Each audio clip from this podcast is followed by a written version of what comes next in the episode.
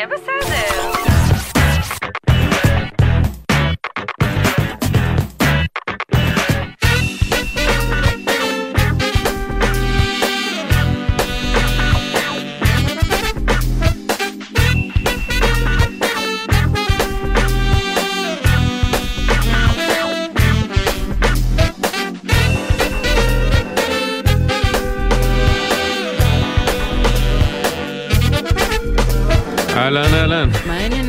בסדר גמור, ראית מה זה? גם נאוראי, התנייד שלנו צם ביום כיפור.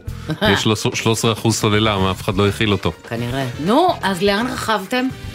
אתגר יום כיפור. עד שלי, סיפור מורכב וחלקו מתסכל. דבר. היעד שהוצב היה חוף פלמחים. אוקיי. אוקיי, משהו כמו 23 קילומטר, טבילה וחזרה. בסדר, די מכובד בשביל אופניים עירוניים, טרנטה, זה. ברא מולם. גם יש לך תכלס נסיעה ישירה על הטיילת, דוח, עד ראשון. סבבה, נגעת בנקודה כאובה. משום שאת הדרך, את יודעת, בכבישים הראשיים, באיילון דרום, במחלפים הגדולים והמבאסים, אני מכיר היטב. עם נסיעות במכונית לחוף פלמחים. רציתי משהו שכיף באופניים. עשיתי גוגל מפס, המלצה למסלול אופניים. אז עד קצה ראשון, מתל אביב ועד הקצה הדרומי של ראשון, אני מכיר היטב בסדר, והוא הוביל אותנו במסלול נחמד, דרך דרום שכונות, דרום תל אביב, בת ים, חולון, הכל טוב, ראשון לציון. ואז הגענו לפנות דרומה לכיוון פלמחים. הפנייה הראשונה... מה זאת אומרת לפנות? מאיפה? מהסדרה הדרומית של ראשון לציון, סדרות רחבעם זאבי. אוקיי. זה גובל באזור, תוחם את אזור הדיונות בעצם, מצפון. אוקיי. הפנייה הראשונה היא הישר לתוך בסיס צהל, ש"ג. ואז אתה עושה סיבוב. לא מכיר בקיומו. ברור, הוא לא קיים. של הבסיס. הוא לא קיים. לא, נתתי יותר קרדיט לגוגל מפס. לא, למה? גם תל נוף לא קיים במפות. לא בדקתי אף פעם, לא ניסיתי אף פעם להיכנס עם גוגל מפס. בקיצור, כדי לעשות סיפור ארוך קצר, כי היה סיפור ארוך, חיפשתי מסלול עוקף. המסלול העוקף היה הפנייה הבאה, מה שנקרא סדרות מרילנד. איפה שעובר, הסופרלנד ועוד כל מיני, והשפדן. כן, מתחם הבנייה החדש הגדול. רוכבים דרומה, כמה קילומטרים טובים, מתחילים להתקרב לאזור הדיונות, ושאני יודע שמאחוריו כבר החוף ופלמחים וזה. תח, מגיעים לשער של השפדן. רוצה לומר, לא עלה אותך בהרפתקאותינו עם מול השער של השפדן, וכל מיני דברים שקרו שם, וזה סיפור באמת יותר ארוך. בשורה התחתונה, אי אפשר להגיע מגוש דן לפלמחים, דרך טבע, נוף וחוף. הדרך היחידה להגיע היא באמצעות... איילון דרום לכיוון 40 וברחבוע. 25 קילומטר של אספלט ומחלפים וכן הלאה. וזה היה מאוד מתסכל, כי חיפשנו משהו יותר, אני לפחות חיפשתי משהו יותר כיפי מזה, וזה הזכיר לי, יכול להיות אפילו סיפרתי לך, שלפני חודשיים בסלובניה, היינו על מפרץ, על המפרץ האדריאטי, ושם רשת של שבילי אופניים מהממים, חלקם על קו החוף, חלקם בערים ובטבע, משקיפים על הנוף. שום דבר לא חוסכם אותך, שום גדר, שום שער, שום ש"ג. עכשיו אני לא אומר בסיסים צבאיים זה חשוב, ותשתיות, בטח תיאור שפכים זה מאוד חשוב. השטחים העצומים שהם שולטים עליהם פה בישראל וגם במרכז הארץ, והשטחים העצומים שמופקעים מידי הציבור, בלי לחשוב שאולי שווה להשיג מישהו 10 מטר ימינה ו10 מטר שמאלה ולפנות לציבור דרך לעבור וליהנות מהטבע ולהגיע ממקום למקום, או בעברית, לא יכול להיות שאי אפשר להגיע מתל אביב לאשדוד, 30 קילומטר שם חוף, באמת שווה בקנה מידה עולמי, חוף שווה, לא נגישים לציבור. לא ברגל, לא באופניים, לא בכלום. אין לך את האופציה הזאת. זה מה שאני אומר, וזה בעיניי שערוריה. זה עניין של סדר עדיפויות. כמו עוד כמה וכמה מקומות בארץ. למה רק לציבור? הפכנו למדינת כל גדרותיה, זה מה שאני רוצה להגיד. למה רק לציבור? אלא למיון. רגע, לא שומעים אותך טוב. למה לא שומעים אותך טוב? למה לא שומעים את נומי טוב? או, תודה. מה? למה רק לציבור? למה לא לחיות? אתה זוכר שאתה שמת לב כמה מסדרונות אקולוגיים הולכים ומצטמצמים והם נמצרים יותר לטובת... את צודקת, ב' אני אגיד לך באופן אבסורדי, בהפוך להפוך, שמקומות שהם היום בסיסים צבאיים ושטחי אש, באופן אירוני, נחשבים לסוג של מיני שמורת טבע, כי שם בחלק מהמקומות אף אחד לא מפריע לבעלי החיים לסגסג, ואין תשתיות, ואין בנייה, ואין מכוניות, ואין זה, אבל בסדר, זה דיון אחר. ואין אנשים כמעט. בקיצור, טבענו בחוף ראשון לציון, בסוף לא בחוף פלמחים, אבל זה גם היה נחמד בפני עצמו. קינחתם בארומה. מה? קינחתם בארומה. למה בארומה? סתם, כי זאת הנקודה הדרומית שממנה אנחנו מתחילים לרוץ צפונה עד נמל תל אביב וחזרה. איפה? עוד פעם אני לא שומע אותך טוב. בראשון דרום, שם איפה שחוף... סגור. יום כיפור. שיט, נכון. את לא איתנו. טוב, ממי, אני... I had brain surgery, what's your excuse שנאמר, כן. יהיה בסדר וגלץ, זה דף פייסבוק שלנו, יהיה בסדר וגלץ או בסדר.glz, זה הפייסבוק, שתכף אני גם מקווה שנצליח להיכנס אליו. תצליח. הוואטסאפ שלנו לתגובות כתובות עד 4, 052-920-1040, 052-920-1040. והדואר האלקטרוני, ok@glz.co.il. בכל דרך בה תבחרו לפנות אלינו, אנא מכם, ציינו את שמכם ואת מספר הטלפון שלכם. אנחנו יכולים להתחיל. יהיה בסדר. שלום צורי. ברכה. אבא של נתנאל. נכון. ספר לנו עליו. כן, ספר לנו עליו בעצם. למה שאני אקדים? טוב, הוא כבר לא כל כך ילד, הוא כבר בחור, הוא בן 16.5. כן, הנה, זה, שנייה, זה נהוראי, ואנחנו מבקשים מכם, מאזינים יקרים שלנו, לא להתקשר אליו, לשלוח אליו הודעות, זה הוואטסאפ שלנו. כן, אנחנו גם מבקשים מעצמנו שהוא יהיה מושתק, אז זהו, השתקתי את נהוראי, זה אומנם לא יפה סתימת פיות, אבל סתמתי לו את הפה. כן, בסדר, הוא אמור לקבל הודעות בלבד. כתבו וואטסאפ, כן. צורי, איתך אנחנו. כן, בסדר, סליחה. אז אנחנו מדברים על נתנאל, הבן שלנו, ילד חמוד באמת, בן 16.5, היום בגיל של כיתה י' א'. למשך למעלה משנתיים הוא לא מצליח להתמיד בהגעה למסגרת לימודית רגילה, ואנחנו היינו בקשר עם מגוון גורמי טיפול, בין היתר עם הפסיכיאטרית של קופת חולים, שהפנתה אותנו, שזיהתה סימנים של דיכאון, והפנתה אותנו למקום מדהים בשם בית דניאלה. אני הכרתי את המקום הזה לראשונה שנה שעברה, כשראיתי סרטון לתרומות, על ידי רצה מהממת ומדהימה שמייצגת את ישראל בכל מיני מקומות, בת דודתה הייתה דניאלה, וככה נחשפתי באמת לפעילות שלה. דניאלה של שמה נקרא המקום? כן, דניאלה פרדס. אוקיי. זכרה לברכה. אוקיי. כן, היא הייתה אנורקסית, והיה לה מאוד קשה להתמודד עם דברים.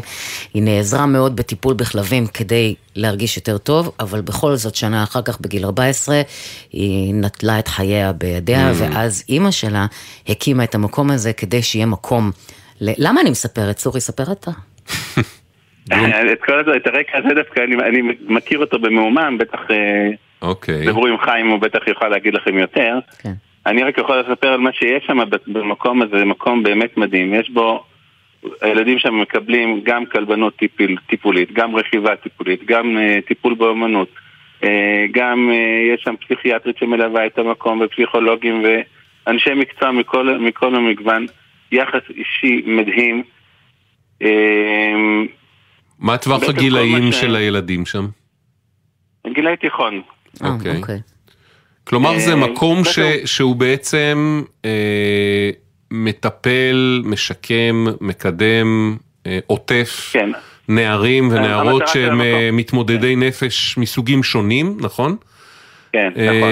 המטרה שלהם זה לטפל, בעצם להחזיר אותם לקהילה.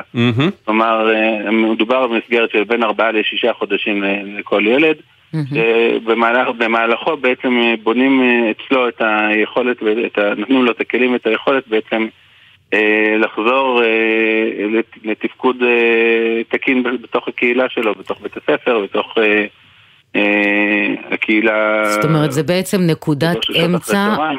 נקודת אמצע מאוד מאוד חשובה בין אשפוז לבין חזרה לקהילה, כי המעבר הזה הוא מאוד מאוד דרסטי. מעין מדרגת ביניים, שמתאימה הרבה יותר לחלק גדול מהנערים והנערות, מאשר אשפוז במוסד סגור. נכון, אבל... לא כולם צריכים לעבור את האשפוז, אבל המטרה שלהם בעצם זה להחזיר את הנערים והנערות לתפקוד נורמטיבי בקהילה. לרכוש כלים כדי שיוכלו להשתלב בחזרה. כן, בדיוק, נכון. זה נשמע כמו מקום נפלא, אז למה אנחנו מדברים? מקום באמת מדהים. עכשיו, אם המקום הזה היה מחלקה של בית חולים פסיכיאטרי, אז הייתי מקבל ממשרד החינוך הסעות מהבית עד למקום, וכל יום הלוך וחזור. עכשיו, לראשונה משרד הבריאות הכיר במקום כנותן טיפול יום בקהילה. אוקיי. ומסתבר שבמשרד החינוך לא מכירים את הרובריקה הזאת של טיפול יום בקהילה, ולכן אנחנו קיבלנו הודעה שאנחנו לא זכאים לעשות. רגע, זה בעצם משמש גם בית ספר וגם טיפול? זאת אומרת, לומדים שם לימודי תיכון? כן, כן, כן, לומדים שם גם לימודי תיכון. איזה שעות הם מגיעים? מגיעים בוקר וחוזרים אחרי הצהריים כזה? נכון, הם מתחילים כל יום ב8, 8:30 עד 3. כלומר, אתה אומר בעצם, זה לצורך העניין התחליף מוסד חינוכי, או זה חינוך פלוס של החבר'ה האלה. כן, זה תחליף של מוסד חינוכי, זה תחליף גם אם הילד היה מאושפז בבית חולים פסיכיאטרי במחלקה של טיפול יום, הוא היה זכאי במשרד החינוך להסעה הזאת. אז קל וחומץ, אז מה, זה מובן מאליו שאם ככה לבית דניאלה אמורות להיות הסעות, בזכאות להסעות. נכון, נכון, וכך גם בבית דניאלה הם היו בקשר במהלך החודשים שלפני ספטמבר, עם גורמים במשרד החינוך, עם גורמים במשרד הבריאות, ובעצם נאמר להם, עד כמה שאני הבנתי, ממה שהם שיתפו אותנו, שבעצם אנחנו נהיה זכאים להסעות. וזה לא קורה? זה לא קורה. בעצם אנחנו, כל ההורים שהבריאות של הילדים שלנו מאוד מאוד משמעותית וחשובה לנו, נוסעים כל יום על חשבון שעות העבודה שלנו להביא ולהחזיר את הילדים. אני מדבר על מרחק של שעה נסיעה מהבית, כאילו... וואו. זהו, מן הסתם... מעצם טיבו של המוסד, זה לא כמו איזה תיכון שכונתי שכל מי שמגיע אליו הוא משני רחובות הסמוכים, או רוב לפחות. נכון. זה לא המקרה. זה באזור ירושלים, מאיפה אתם מגיעים? אנחנו מגיעים מאזור הר חברון. וואלה. וואי, זה נסיעה. ומן הסתם גם אתם לא היחידים שמגיעים מרחוק. לא, האמת היא שאני יכול להגיד שמועצה המקומית שקרובה אלינו לקחה את זה על עצמה בינתיים עד שמשרד החינוך יטפל בזה, וילד מקריית ארבע כן מקבל כרגע הסעות על חשבון המועצה, לא על חשבון משרד החינוך. אוקיי. אבל המועצות בעצם נותנות מה שהן מחברות משרד החינוך ולא יותר מזה. זה משתנה גם מן הסתם מרשות לרשות, ובסוף במקום שבו הרשות מחליטה לא לקחת על עצמה, זה נופל על ההורים, וזה בעייתי מאוד. צורי, תישאר איתנו, אנחנו רוצים לצרף את חיים יגן, שהוא מנהל תחום טיפול בבית דניאלה. שלום חיים. שלום, שלום. כמה נערים ונערות כאלה יש אצלכם היום? אז ככה, כמו שציינתם, באמת, בית דניאלה הוא טיפול יום בקהילה, הוא הטיפול יום בקהילה הראשון בארץ למתבגרים. ויש לנו 18 מקומות לנערים ונערות. בעצם הנערים ונערות שמגיעים אלינו, הם כולם מתמודדים עם קשיים נפשיים ככה רציניים ומורכבים, שלא מאפשרים להם בעצם להיות במסגרות הרגילות בקהילה. בעצם חצי מהאוכלוסייה הייתה מאושפזת, השתחררה מאשפוז, והיא עדיין לא בשלה להשתלב חזרה בבתי ספר בקהילה. זה בעצם המקרה שקרה גם לדניאלה זיכרונה לברכה, שבעצם הייתה באשפוז, השתחררה, היא עדיין לא הייתה במצב יציב, לא יכלה להיקלט לבית ספר, ואחרי מספר שבועות נטלה את חייה. אז זה בעצם, חיים, אז זה בעצם מוסד שהוקם ביוזמה פרטית של אנשים טובים כדי למלא ואקום ענק שקיים במערכת הציבורית? של משפחתה של דניאלה, כן. נכון, בדיוק ככה. בעצם הדסה שהיא מייסדת של בית דניאלה, אחרי האסון שקרה להם, היא בעצם אמרה, לא יכול להיות שבני נוער ימותו בגלל שאין מקום שמתאים להם. ובעצם היא ככה הקימה את המקום, היא פנתה למשרד הבריאות ומשרד החינוך, וככה גלגלו אותה, כולם מאוד מאוד אמרו שזה רעיון נהדר וממש צריך את זה, אבל ככה גלגלו אותה מאחד לשני, ואז היא אמרה שאוקיי, אני מקימה את המקום הזה, באמת ככה ביוזמה פרטית גייסה המון תרומות ואנשים שיעזרו, והמקום הזה בעצם קם בצורה פרטית. קיבלנו במרץ האחרון בעצם הכרה רשמית ממשרד הבריאות כטיפול יום ראשון בארץ למתבגרים בקהילה. נכון. כלומר, היוזמה היא פרטית, אבל כבר יש הכרה ציבורית, ממסדית, מקצועית מלאה. נכון, זה היה הרעיון. מה זה בעצם אומר אבל ההכרה הזאת? מה זה נותן לכם? שבעצם משרד הבריאות אומר, אוקיי, צריך את המקום הזה, המקום עומד בכל הדרישות המקצועיות הרבות מאוד מאוד שמשרד הבריאות ככה הנחה אותנו. זה מתבטא מבחינה תקציבית איכשהו? זהו, עדיין לא. בעצם ברגע שיש את ההכרה, אנחנו עכשיו במשא ומתן מול קופות חולים, שבעצם ילד שנמצא פה, בעצם קופת חולים תעביר ימי אשפוז. תשלום על ימי אשפוז, בדומה למחלקה פסיכיאטרית. כמובן בתקצוב אחר, כי זה לא 24/7. כן.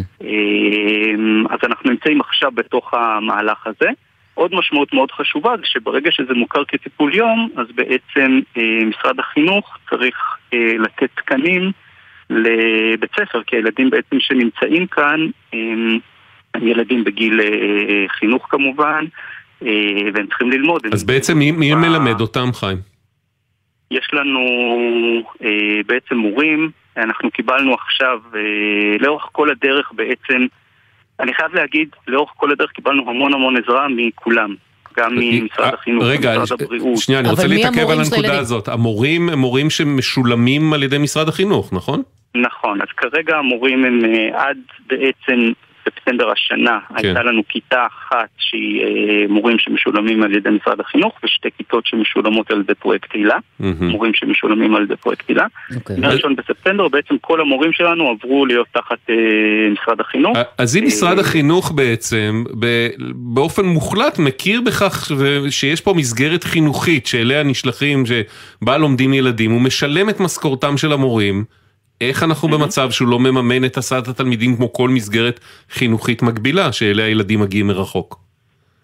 אני חושב שזה באמת פשוט חבלי לידה בירוקרטיים. עוד פעם, כולם מאוד בעד הדבר הזה, כמו שאמרת, בעצם משרד החינוך מכיר בדבר הזה, משלם את משכורות המורים, יש באמת כנראה איזשהו קושי בירוקרטי. חשוב לי לומר שמי שבעצם משלם את המחיר המאוד מאוד גדול, זה גם הילדים וגם ההורים שלהם, כי בעצם ההורים נמצאים במשך ככה שנים עם התמודדויות, עם באמת נערים מקסימים, אבל עם קשיים מאוד מורכבים, וכרגע הם בעצם נדרשים, חוץ מכל ההתמודדות היומיומית, בעצם להסיע אותם. יש לנו ילדים שמגיעים מאשדוד, יש מהר חברון, יש מפאתי מודיעין, כלומר זה נסיעות מאוד מאוד ארוכות, ומעבר לזה ההורים גם שותפים פה לטיפול, הם מגיעים פעם בשבוע לקבוצת הורים ופעם בשבוע להדרכת הורים, כלומר זה בעצם הופך למשרה מלאה של הורים.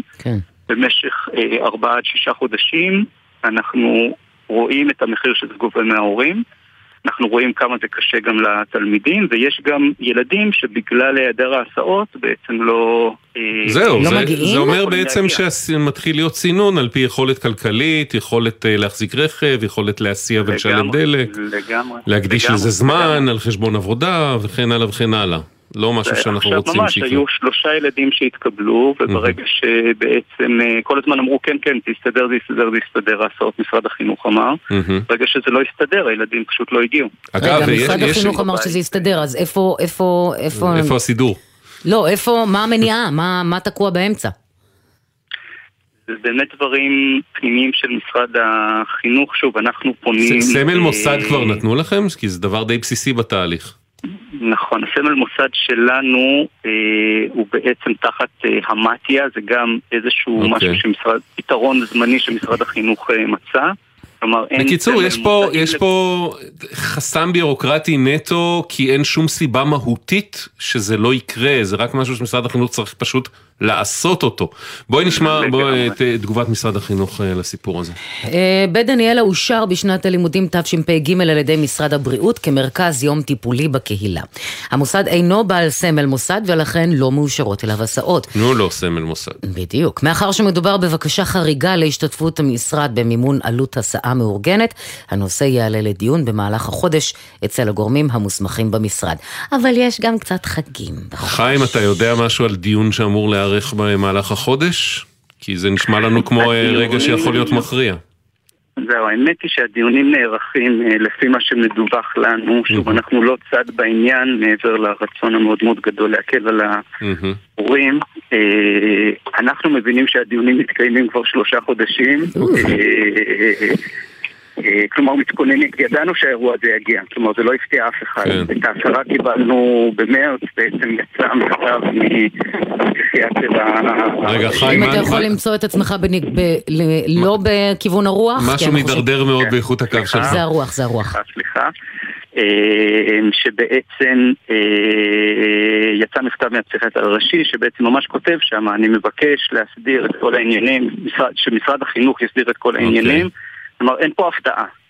טוב, תשמע, אומרים לנו דיון החודש. אנחנו יודעים לרשום תזכורת ביומן. אנחנו היום כבר 26, יש להם עוד 4 ימים. לא, ניתן כאילו חודש זה בחודש וזה. אנחנו רושמים לנו ל3 שבועות חודש מעכשיו. תזכורת, כמובן, לחזור ולברר מה עלה בגורל הדיון ומה קורה במשרד החינוך, ומקווים שיסגרו את הפינה הזאת, כי אנחנו באמת לא רואים שום סיבה שלא. חוץ מהגדלת ראש. אז חיים יגן. ומי ייתן ומשרד החינוך יבין שצריך לפתוח עוד מקומות כאלה, חינוך פלוס בריאות. לגמרי.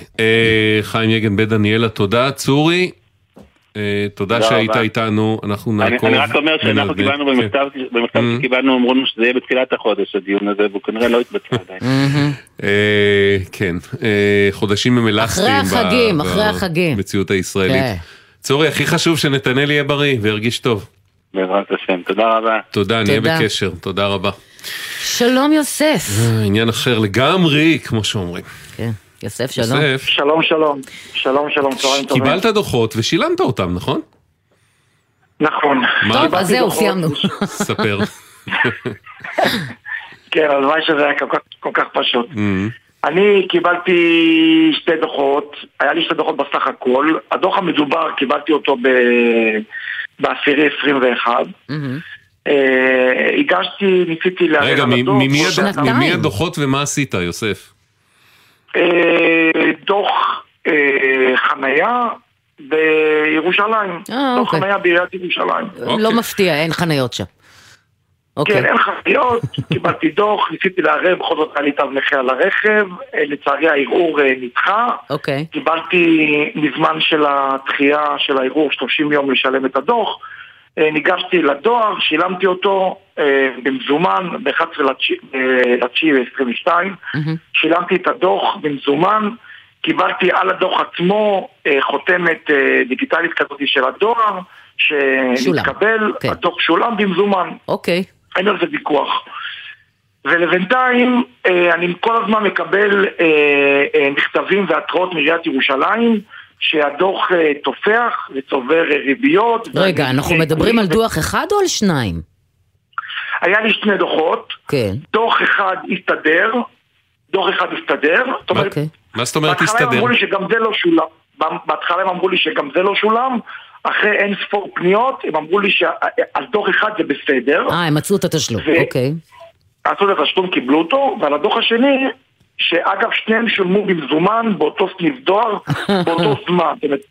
שניהם שולמו, אין על זה ויכוח בכלל שהם שולמו, והדוח ממשיך לתפוח ולקבל קנסות והתראות לפני עיקולים. רק אחד מבין השניים, אחד התשלום נקלט יופי, וזה ששולם שנייה אחריו או שנייה לפניו לא נקלט. לא נקלט. אותה מערכת. עכשיו, אני שולח... נכון, אני שולח בקשות לעיריית ירושלים, בקשות מקוונות, ואני שולח להם את האישור תשלום, את האישור המקורי, תרוק, ואני מסביר להם שזה שולם, ויש לי אסמכתה לזה, ופשוט אין לי מי לדבר, וכל הזמן עד שמבטיחים לי תשובה זה כמה חודשים בין ערעור לערעור, ולבינתיים הדוח תופח ותופח, ובאיזשהו שלב הם אמרו לי, אם אתה רוצה שנתחשב בך ויש לך סיבה מוצדקת, אז תגיש בקשה להפחתה של הכנסות לסכום המקורי. ואני מסביר להם שגם את הסכום המקורי אין שום סיבה שאני אשלם אותו, כי אני שילמתי אותו במועדו ואין סיבה שאני אשלם לא את הקנס ולא את התוספת של הריבית, ופשוט שום דבר לא עזר. ואז פנית אליי. אני מנסה להיכנס לראש של מי שעבר, נגיד, על המייל או על מה שיוסף שלח. וראה אותו סרוק וכתוב שולם. ומה הקטע? כן, אין הסבר. אני אומר להם, תסבירו לי, אבל זאת אומרת, זה לא שיש לי איזשהו אסמכתה אחרת שאתה יכול להגיד מה משייך בין התשלום לבין הדוח. התשלום והקבלה שזה שולם על הדוח המקורי של עיריית ירושלים. כן. זאת אומרת, בואו תבדקו, תראו שזה שולם. אי אפשר שזה יהיה יותר נכון. עם כל התהיות האלה פנינו לעיריית ירושלים.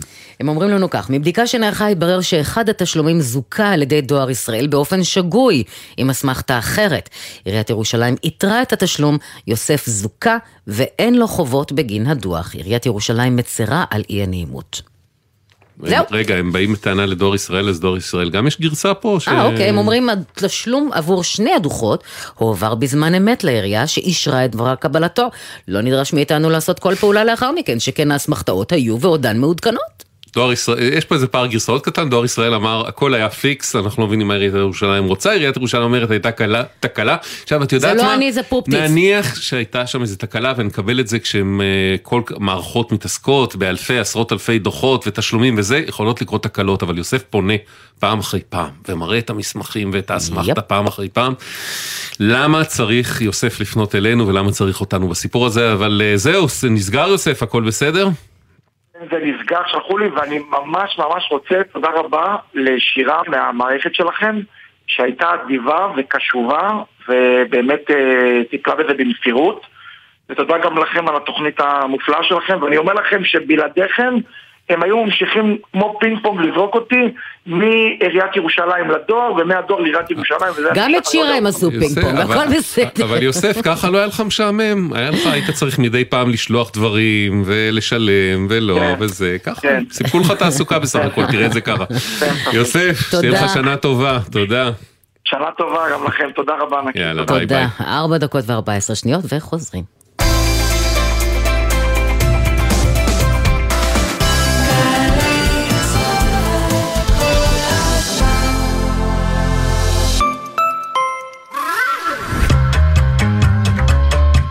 דקה ישראלית, השבוע נדידה, והפעם סיירת חלוצית.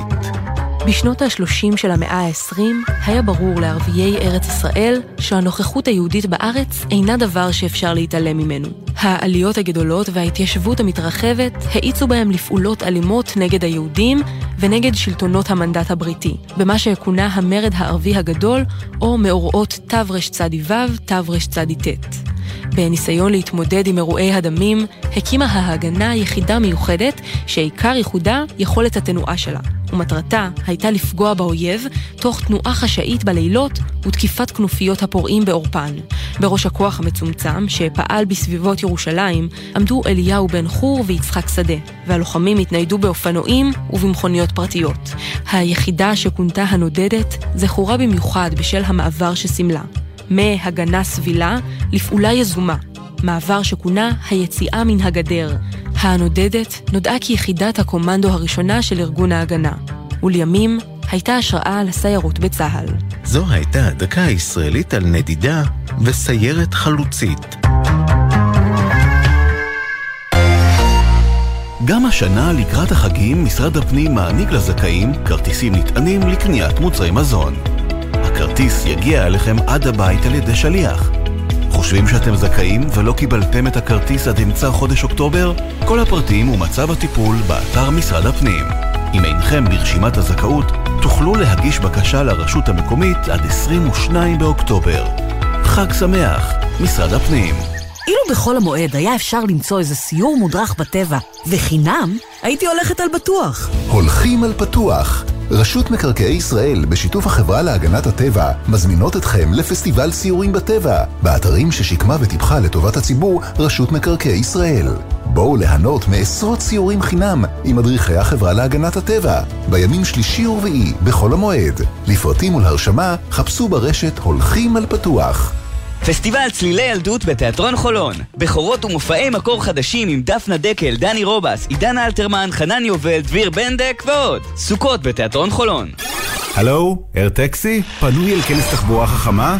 בעתיד הקרוב תגיעו למרכז תל אביב בטיסה ברחפן מונית אוטונומי ללא טייס. הכנס הבינלאומי התשיעי לתחבורה חכמה על שם שילה ואריק סמסון, בהשתתפות מובילי תעשיית התחבורה החכמה מהארץ ומהעולם. חפשו ברשת כנס תחבורה חכמה והרשמו עכשיו. מספר המקומות מוגבל. משרד התחבורה והבטיחות בדרכים מחברים את ישראל. חוזרים מחול? ודאו שאין לכם טרול בטרולי. צמחים, פירות, ירקות ודברי עט מחוץ לארץ עלולים לשאת מחלות ולחבל בחקלאות שלנו. חוק הגנת הצומח אוסר להכניס צמחים, פירות, ירקות ודברי עץ ארצה. ודאו שאין לכם טרולים בטרולי ותימנעו מכנסות. משרד החקלאות ופיתוח הכפר. השירותים להגנת הצומח ולביקורת. משרד הנגב, הגליל והחוסן הלאומי מזמין אתכם לפסטיבל תוצרת הארץ. מיטב התוצרת החקלאית מהנגב ומהגליל. פעילויות משפחתיות, מופעי תרבות ובידור, דוכנים עשירים וטריים, והכניסה חינם. פסטיבל תוצרת הארץ בבית הספר החקלאי מקווה ישראל בחולון,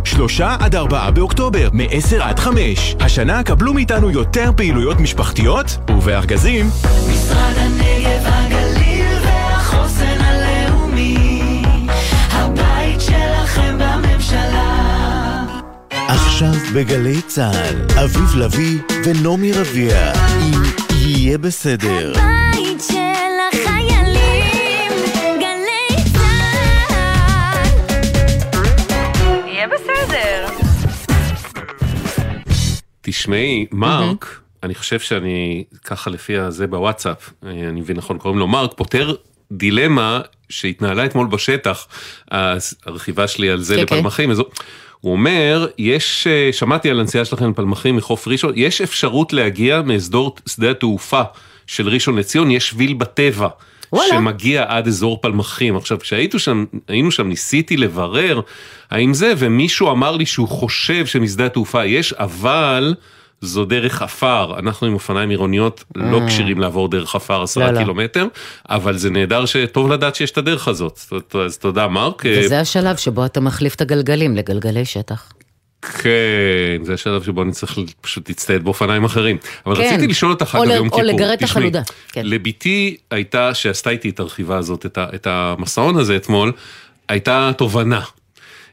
תוך שחצינו את תל אביב, חולון, בת ים, ראשון, היא אמרה לי, תשמע, 80% מהילדים שרוכבים בכבישים, א', רוכבים באלכסון, נכון. ב', הם רוכבים בלי להסתכל קדימה, כי הם מסתכלים אחורה לראות איפה ההורים סלש החברים שהם איבדו. אוי אבו. וזה קצת מסוכן. לכן גם בדרך חזרה אגב, מראשון לתל אביב, רכבנו על האיילון שכמעט ריק לגמרי, כי היא לא יכלה יותר עם כל הילדים האלה שרוכבים באלכסון, והיא צדקה. זה זיגזג. רציתי לשאול, האם כל ילדייך תקינים אחרי יום כיפור במזכרת בתיה? האם הכל... טפו, טפו. כן? לא זה? כי תשמעי זה... לא, תשמע, קודם כל... ראיתי שאת הסטטיסטיקה, את יודעת, 330 הגיעו למד"א וזה וזה וזה, רק אחד... 301 יותר מדי, במצב קשה, 300 במצב בינוני, הרוב קל. וזה בעיניי נס קטן, כי באמת איך שהחבר'ה רוכבים על היוסטור. נכון. לא, בוא נגיד את זה ככה, קודם כל אצלנו המקום קטן, רוב הרוכבים הם באמת ילדים עד גיל 10, ולרוב זה הבעיה. נכון, כשזה ילדים עד גיל 10 וההורים אין להם כוח להסתובב כי הם צמים, אז אנחנו יושבים עם כיסא מחוץ לבית ואומרים לילדים, אתם יכולים לרוץ, אתם יכולים לרכוב בטווח הנסיעה שלנו, שזה מה שאני עשיתי. יעל, את יכולה לרכוב מהעיקול הזה עד העיקול ההוא, שם יש לי טווח ראייה, את לא עוברת מסביב לעיקולים, ושלום על ישראל. הבנתי. יהיה בסדר בגלץ, זה הפייסבוק שלנו, יהיה בסדר בגלץ או בסדר.glz, או וואטסאפ לתגובות כתובות עד 4-052-920-1040, 052-920-1040. דואר אלקטרוני, אוקיי, @glz.co.il. אל תשכחו לציין שם ומספר טלפון בבקשה. פילת המעקב. לפני 4 חודשים שוחחנו עם אור, האמא של רומי, תלמידת כיתה ו' דאז, המאובחנת עם אוטיזם בתפקוד בינוני גבוה. עד השנה שעברה למדה בחינוך המיוחד, אך בזכות יכולותיה, משרד החינוך קבע שהיא יכולה ללמוד בכיתה רגילה. רומי התקבלה למגמת מחול בבית ספר במודיעין, ולמרות שכל ילדי השכבה כבר שובצו, סרבה עיריית מודיעין לשבץ את רומי. הם אמרו באיזשהו שלב שתהיה איזושהי ועדה בחודש יוני, הם לא הסבירו איזו ועדה או איזה צורך יש לוועדה, שאחריה הם יחליטו אם לרשום את רומי ללימודים או לא. לא מדובר בוועדת השמה, כי זאת כבר הייתה לה לפני שנה, אז לא ברור לי באיזו ועדה מדובר. בשידור נמסר מעיריית מודיעין שרומי תקבל שיבוץ כמו שאר תלמידי החינוך המיוחד ב-20 ביולי. גם אז הבאתי את תמיהתי, איזה מקום נותן שיבוץ לחינוך מיוחד ב-20 ביולי, אני אף פעם לא שמעתי על דבר כזה. טוב, זה היה מהמרגיזים בסיפור הזה, ואנחנו האמת כבר די נואשנו מהאפשרות שרומי תלמד השנה במגמת מחול, ההתנהלות של עיריית מודיעין בראייתנו הייתה מאוד מקוממת, ולא בסדר. שלום אור. היי, שלום. אני מנחשת שעד 20 ביולי לא קיבלתם שיבוץ? לא עד 20 ביולי, ואפילו לא ב-31 באוגוסט, כשהלכתי כבר פיזית לעירייה, אחרי חודשיים של טלפונים ברמה היומיומית.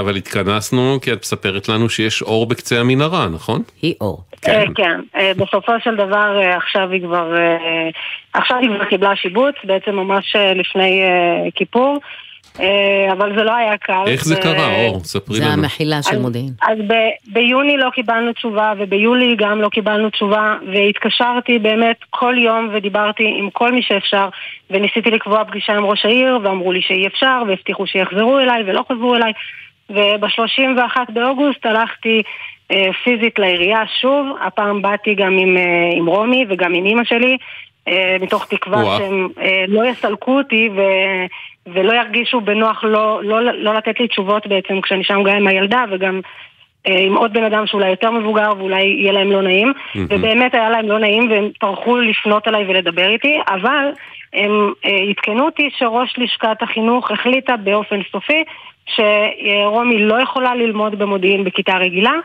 ושהם מוכנים לשבץ אותה בכיתת חינוך מיוחד בבית ספר אחר כלשהו, אבל גם בשביל זה אני אצטרך לפנות למפקחת של החינוך המיוחד במועצה שלנו, כי היא בכלל מיועדת לכיתה רגילה. זאת אומרת, זה תהליך, זה לא משהו שהיא בראשון בספטמבר, הם לא תכננו מבחינתם שהיא תלך בכלל לבית ספר, והיא באמת לא הולכה. ואז רומי ישבה בבית, זה היה מתסכל, זה היה מעצבן, שום דבר לא עזר, ואז חלה תפנית מפתיעה, נכון? כן, אני שכרתי עורכת דין במטרה להגיש עתירה לבית משפט. בשלב הזה התנהל מול העורכת הדין ומול היועץ המשפטי בעצם של עיריית מודיעין, ואז פתאום מתקשרו אלינו והציעו פשרה. מסתבר שבעירוני נפתחה השנה כיתה קטנה, אבל הכיתה מלאה, הם לא יכלו בכלל לשבץ אותה לשם, אבל הם הציעו שהם יבקשו אישור מיוחד ממשרד החינוך להכניס אותה בכל זאת לכיתה הקטנה. בשלב הזה אני כבר, התשובה הזאת מאוד הרגיזה אותי למען האמת, כי את זה הם יכלו לעשות הרבה קודם. אז זה לא רק זה, הילדה, הומלץ עוד קודם שהילדה תשולב בכיתה רגילה, מה פתאום כיתה קטנה? נכון, זה גם לא החלטה שלהם בכלל, אז הפשרה הזאת הייתה נראית לי לא במקום, בטח שלא בשלב של הגשת תביעה לבית משפט, אז סירבתי לפשרה הזאת, ואז היועץ המשפטי שוב יצר קשר מעורך הדין שלי, והוא אמר לה שהוא יודיע לראש לשכת החינוך במודיעין, שאם היא לא משבצת את רומי לכיתה רגילה בעירוני A, הוא יסיר ממנה אחריות משפטית, במידה וזה יגיע לבית משפט. יסיר ממי? מהעירייה? מהעירייה, מראש לשכת החינוך. הוא הודיע לה שהיא זאת שתצטרך לקחת את האחריות המשפטית. באופן אישי. זה מהלך לא שגרתי, שהיועץ המשפטי לדברייך אומר בעצם שהוא לא נותן גב למהלך של העירייה. בדיוק. מעניין. אוקיי. ולמחרת באמת קיבלנו שיבוץ. שהוא כיתה רגילה בעירוני. יש. עם מחול? מגמת מחול? כן, עם המגמה, עם הכל. אופה. אז הילדה רוקדת, משמחה. תרתם משהו. אני רוקדת, בשמחה, חבל לי שהייתי צריכה גם בשבילה, בעיקר בשבילה וגם בשבילי על כל הטרטור וכל הזמן הזה, בשביל לקבל את מה שבסך הכל מגיע לה ומה שהיה צריך להיות מלכתחילה, עוד יותר חבל לי שהייתי צריכה להוציא על זה קצת יותר מ-40,000 שקל. אבל כן, בסופו של דבר זה קרה. בשביל מה השאלה לעיריית מודיעין? בשביל מה הכל זה היה נחוץ? נכון. בשביל מה?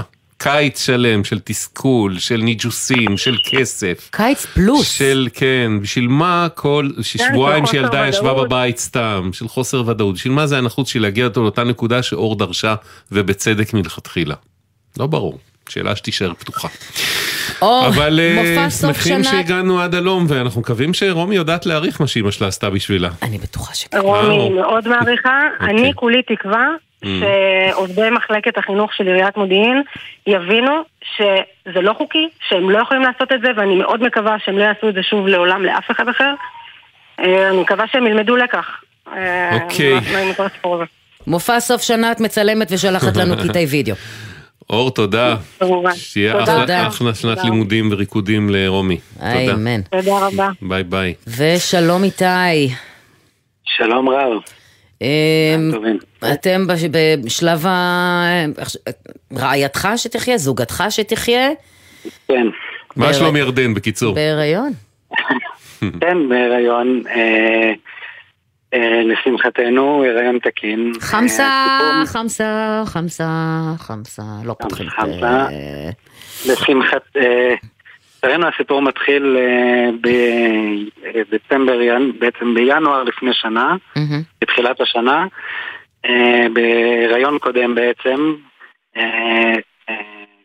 נרשמנו לשירות בכללית של אולטרסאונד ביתי, לאחר שאנחנו מאוד מרוצים משירותים הווירטואליים האחרים שלהם, של טייטו שפועל מצוין. מה זה אומר שירות אולטרסאונד ביתי?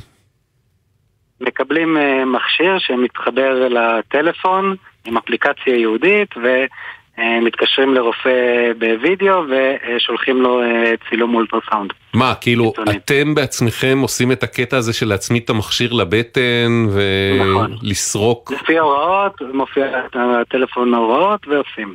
וואו. אז אשתי נורא התלהבה כשנכנסנו להיריון. רגע, אבל אתם לא קונים את הדבר הזה, נכון? זה מכשיר ששייך לקופה?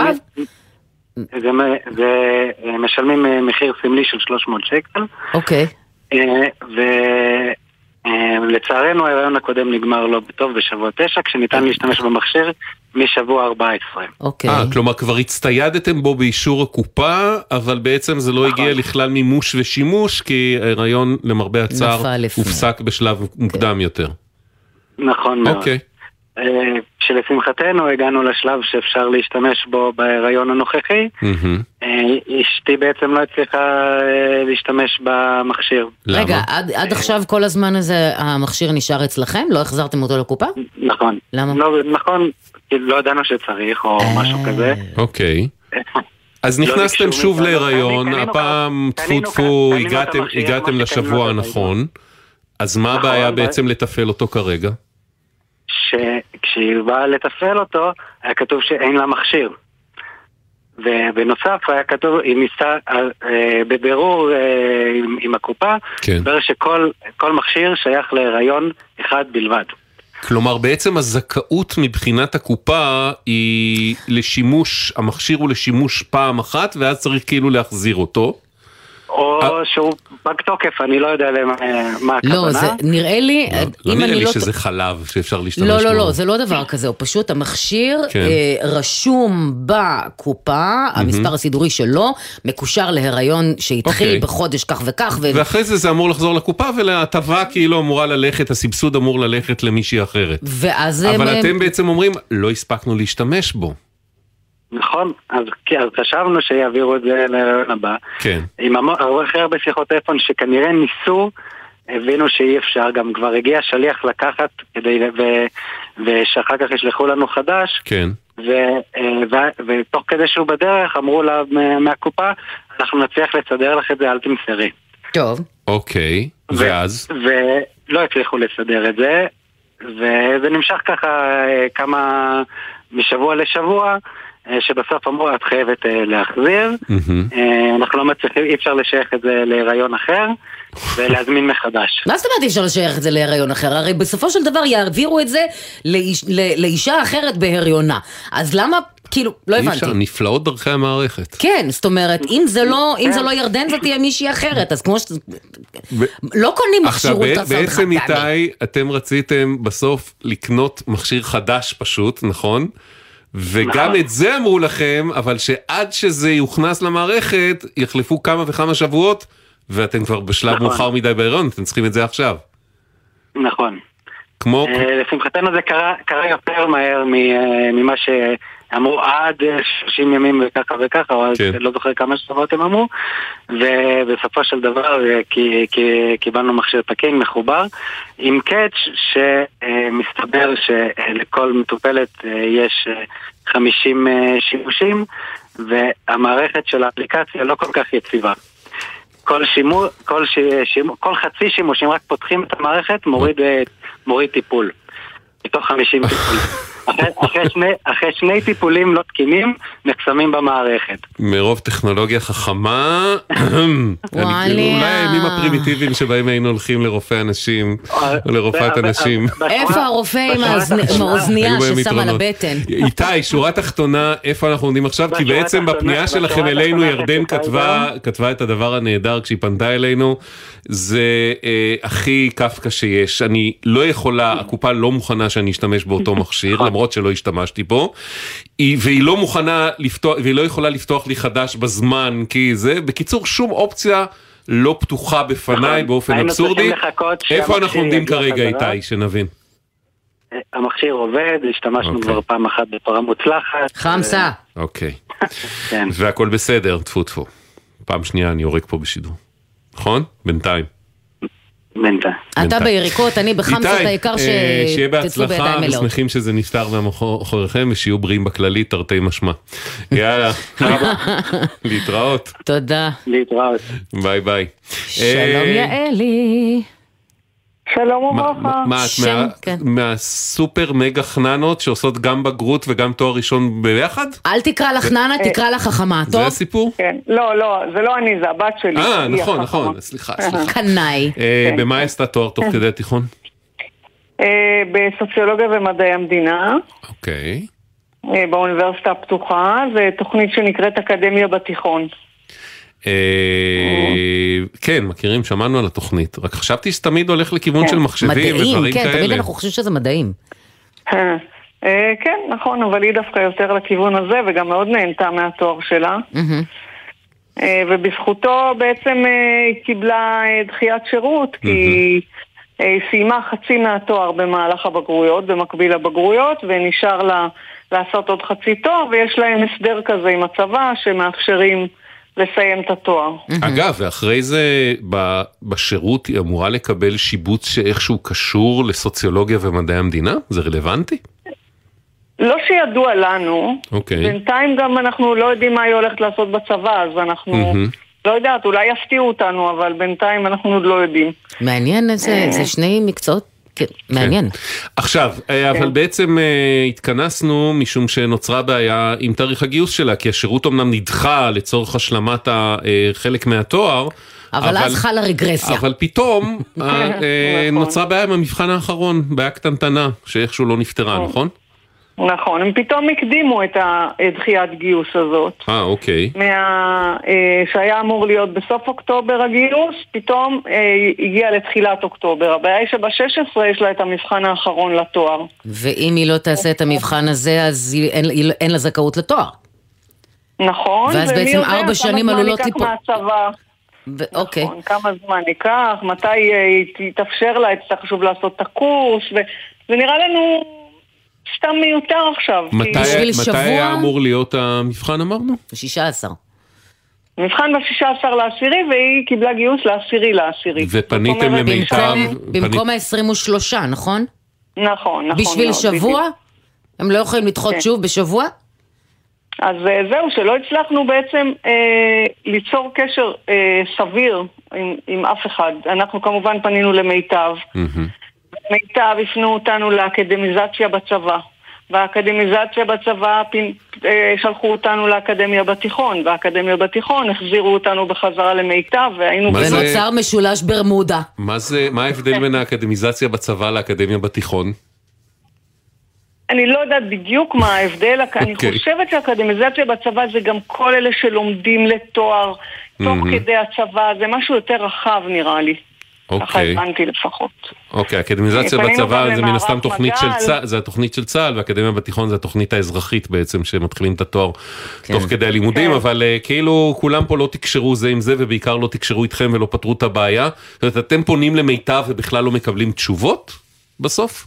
אנחנו לא מקבלים תשובות, אנחנו כל הזמן מקבלים מענים אוטומטיים כאלה, שבקשתך התקבלה, קיבלנו את הפנייה, או כל מיני דברים כאלה. וכשכבר הצלחנו לשבת על הטלפון שעות ומישהו ענה, אז באמת מה שקיבלנו זה, דברו עם האקדמיזציה. ואז כאילו פשוט לא הצלחנו לצאת מהלופ, גם פנינו למערך מגל, שלשם היא אמורה להתגייס לפי מה שבררנו. אבל הם אמרו שזה בכלל לא קשור אליהם, הם רק הודיעו שהיא נשארת שבת ראשונה, ושהיא תבוא כבר עם ציוד לשבועיים. תודה לכם. נשארת שבת ראשונה, זה גם אומר אפס לא מה שיכולה לעשות את המבחן, וזה... אוקיי. אנחנו פנינו לדובר צה"ל, ושאלנו מה עושים. הם אומרים לנו כך, עדי קיבלה דחייה של שנה בגיוס עד לאוקטובר על מנת להמשיך בתוכנית תחת מסלול האקדמיזציה. בקשתה לדחות את גיוסה למרות שהייתה אמורה לסיים את חובותיה האקדמיים, נבחנה בצירים המקובלים ואושרה. מאיפה אתם אמורים לדעת? יש לכם הרי לוח מבחנים שלה. מה זאת אומרת הייתה אמורה לסיים את חובותיה האקדמית? אם יש לו מבחן ב-16, יש לו מבחן ב-16, מה אתם רוצים? אושרה הבקשה יאלי. כן, אמרו. כן, כן, ממש לפני כמה ימים קיבלנו, באותו יום למען האמת, שקיבלנו את ההודעה שהיא נשארת שבת, אז כמה שעות אחרי זה קיבלנו את ההודעה שהגיוס שלה נדחה, והיא תוכל לעשות את המבחן ולהתגייס עם התואר, ואני מקווה שגם הצבא ישכיל לעשות שימוש ביכולות הגבוהות שלה. ואפילו ייתן לה לעשות תואר ב'. אם כי אני לא רואה קשר על פניו בין מערך מגל לבין סוציולוג המדע המדינה, אבל בסדר. שיהיה בהצלחה לעדי גם במבחן האחרון וגם בצבא, שתעשה חיים. תודה, ותודה לכם. בשמחה, יעלי, להתראות. ביי ביי. ביי ביי. יהיה בסדר. תודה רבה לעורכת נועה בלווית, על התחקירניות אביטל סלמון, תמר הדהן, גליה זרה ושירה אפרת, הטכנאים יואב מנדלוביץ' וניב ירוקר, עורך הדיגיטל מתן קסלמן, הדואר האלקטרוני שלנו ok@glz.co.il, אל תשכחו לציין את שמכם ואת מספר הטלפון שלכם. יהיה בסדר בגלץ, דף פייסבוק שלנו, יהיה בסדר בגלץ, תגובות לעניין של האולטרסאונד של ירדן ואיתי.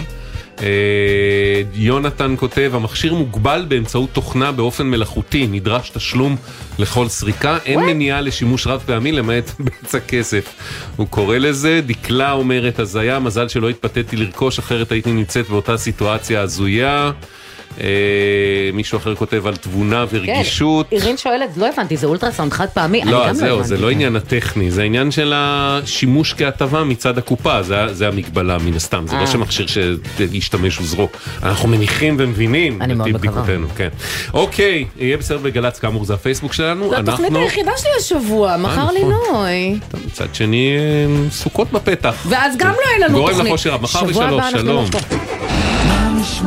נשמע סוף השבוע העית של החיים גלי צהר כל הזמן.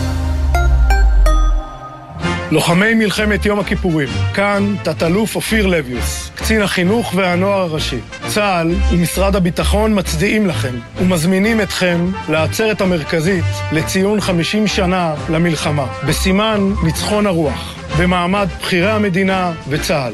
העצרת תתקיים באתר יד לשריון בלטרון, בי"ב בתשרי תשפ"ד, 27 בספטמבר 2023 ב-18:00 בערב. הסעות תצאנה מכל רחבי הארץ. לאישור הגעה ותיאום הסעה יש להתקשר למספר 1111 שלוחה 6 מ-8:30 בבוקר עד 6 בערב. נתראה באירוע. מוגש מטעם אגף משפחות הנצחה ומורשת במשרד הביטחון ומפקדת קצין החינוך והנוער הראשי. באחוות לוחמים, נתראה בעצרת. סוכות במוזיאון אגם ראשון לציון. חג של חוויות לכל המשפחה. סיורים ודרכים, סדלון תצירה קינטיות ותערוכות שיעוררו ויפעילו לכם את כל החושים. מוזיאון אגם ראשון לציון. פסטיבל עולה יבלולו, איזו חגיגה. לקחנו מאכלי עדות מכל העולם, הוספנו סוכות עולים מקושטות, קישטנו במופעים ובמיצגי אומנות, נתנו בערבבת וחיברנו הכל לשלושה ימים של עם ישראל חי. פסטיבל עולה עולה בסוכות. משרד העלייה והקליטה מזמין אתכם לפספס ישראלי של עלייה, תרבויות, טעמים וחוויות. חול המועד סוכות, 2-4 באוקטובר, בפארק נאות קדומים. בואו עם כל המשפחה. יהיה יבלולו! פרטים באתר משרד העלייה והקליטה. עיריית ירושלים מזמינה אתכם לחגוג סוכות בסוכת ראש העיר בכיכר ספרא. בואו ליהנות ממגוון פעילויות ואירועים לכל המשפחה בחול המועד סוכות, מ-30 בספטמבר ועד 6 באוקטובר. אל תפספסו. הופעות של שולי רנד, להקת אתניקה, חיים ישראל, הפעלות לילדים עם מיכל הקטנה ועוד. לפרטים נוספים היכנסו לאתר העירייה. אבא, איך אני סוגרת את זה? חיגרי את החגורה כמו שצריך. למה אני עדיין צריך מושב בטיחות? מוכר לכם.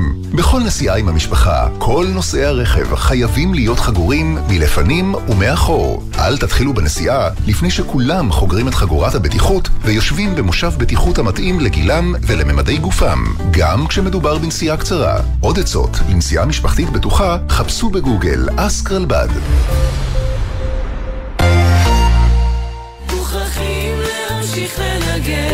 מוכרחים להמשיך לנגן. מופע לציון יובל למלחמת יום הכיפורים. אומנים ותיקים לצד צעירים מבצעים ומחדשים שירים שחוברו בתקופת המלחמה, בהשתתפות ירדן הארזי, יהורם גאון, שירי מיימון, הראל סקאט, רמי קליינשטיין, משיק קליינשטיין, מקהלת שרונית והלהקות הצבאיות, במסגרת פסטיבל אנגב סובב כינרת, 2, 8:30 בערב, אמפינמל אנגב, ובשידור חי בגלי צהל. מיד אחרי החדשות.